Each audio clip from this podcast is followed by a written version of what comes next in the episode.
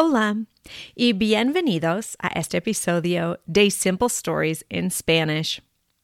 This is the second half of my spring break adventure in southern Utah.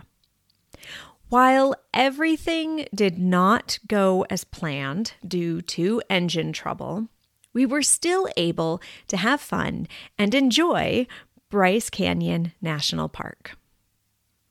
This story is told in the first person using the past tense. Important vocabulary in the story includes taller, shop, nieve, snow, sendero, trail, por suerte, luckily, and puesto de observación, lookout or observation point. I hope you enjoy this second half of our trip. Las vacaciones de primavera y el problema de mi coche. Parte 2. En la primera parte de este cuento, describí mi viaje a Utah con mis hijos para las vacaciones de primavera. Tenía un plan bonito de visitar tres parques nacionales: Sion, Cañón de Bryce y Arrecife Capital. Salimos el lunes en camino al sur de Utah. Desafortunadamente, después de manejar por unas horas, la luz de checar el motor apareció. Por suerte, llegamos a un pueblo con un taller y un mecánico llamado Rick. Tuvimos que dejar el coche en el taller con Rick, un buen hombre que trabajaba en la estación de servicio conectado al taller, nos llevó a la próxima ciudad para rentar un coche y luego pasamos dos noches en el Parque Nacional de Sion. El miércoles tuvimos que devolver el coche rentado en Cedar City y encontrar una manera de volver a nuestro coche en el pueblo de Beaver. Nos levantamos y fuimos a Sion por un paseo, y entonces fuimos a Cedar City. El problema de transporte de Cedar City a Beaver fue grande. Es una distancia de una hora y el precio de un taxi o Uber fue enorme. Por suerte, mi hermana mayor tiene una amiga en Cedar City. Mi hermana llamó a su amiga. Pero su amiga estaba de vacaciones. La amiga de mi hermana decidió mandar un texto a sus amigas. Y, por suerte, una de ellas aceptó ayudarnos. Entonces, la amiga de la amiga de mi hermana vino al aeropuerto y nos llevó a nuestro coche. Ella se llama Allison y es una mujer muy simpática. Cuando llegamos al coche, Rick estaba muy ocupado. Era la hora de comer y había un Dairy Queen conectado a la estación de servicio y taller. Entonces, almorzamos. Compré un helado para mis hijos y fui para hablar con Rick. Me dijo que el coche no estaba listo que solo había recibido la parte necesaria, un inyector, esa mañana. pero me aseguró que podría terminarlo en unas horas. Cuando nos preparamos por el viaje, mi hijo menor quiso traer unos juegos de mesa. Entonces, agarré los juegos de mesa del coche y volví al Dairy Queen. Jugamos los juegos y después los niños jugaron Minecraft y yo edité un cuento para mi podcast en mi computadora. Rick vino para hablar conmigo y me explicó que no pudo terminar el coche ese día, que necesitaba más tiempo. Estaba muy desilusionada. La vacación que yo había planeado otra vez estaba en peligro. Tenía una noche en el Hotel Ruby que está junto al Parque Nacional de Bryce, pero no tenía cómo llegar ahora que no tuvimos coche. Estaba pensando en comprar una noche en un hotel en Beaver y caminar allá con nuestras cosas, cuando Rick hizo algo muy amable. Me ofreció un coche. Él sintió mucha pena que yo estaba encallada con mis hijos durante de nuestras vacaciones de primavera. Tenía un coche que no usaba y me lo ofreció. En cambio, solo pidió una cosa, que no volviera hasta el viernes para darle tiempo extra con el coche. El Parque Nacional de Bryce solo es una hora de Beaver. Cuando llegamos, todavía hacía sol. Dejamos nuestras cosas en el hotel, donde también compré una segunda noche, y fuimos al Parque Nacional. Había mucha nieve en Bryce y era muy bonito.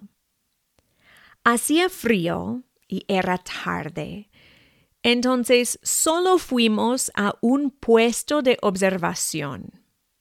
Pero la vista fue increíble.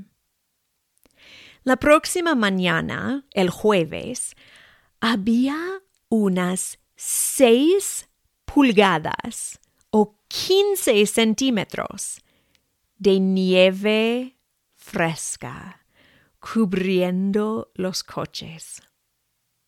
No podía creerlo. Fue el fin de marzo y todavía estaba nevando en el sur de Utah.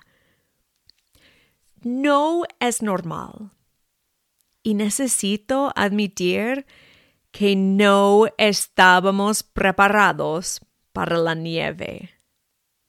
No tuvimos botas, los guantes y gorras estaban en el coche en el taller en Beaver.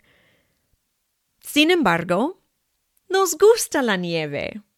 Somos de Colorado y decidimos que no iba arruinar el día. Desayunamos en el Hotel Ruby. Fue el mejor desayuno de todos los hoteles que he visto. Tenía de todo.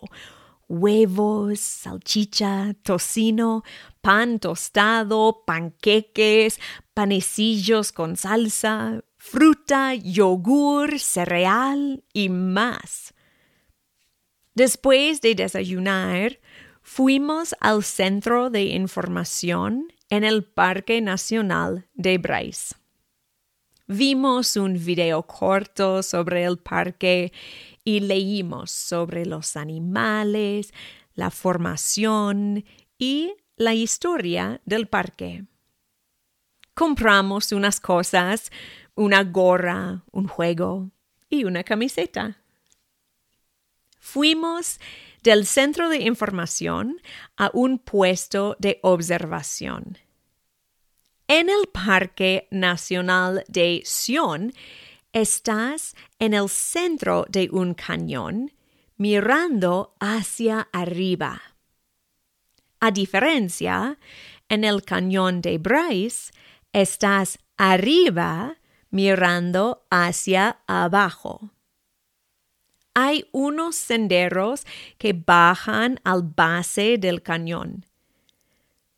Mi plan original fue bajar por el sendero más popular, pero había mucha nieve y no estábamos preparados. Entonces caminamos por un sendero en la nieve con vistas bonitas. Llegamos al sendero que baja al cañón y mis hijos decidieron que querían hacerlo. Entonces resbalamos en pie y pompis hacia el base del cañón. Muchos turistas con su equipaje de caminar en la nieve nos miraron raramente. Pero estábamos felices y nos divirtieron.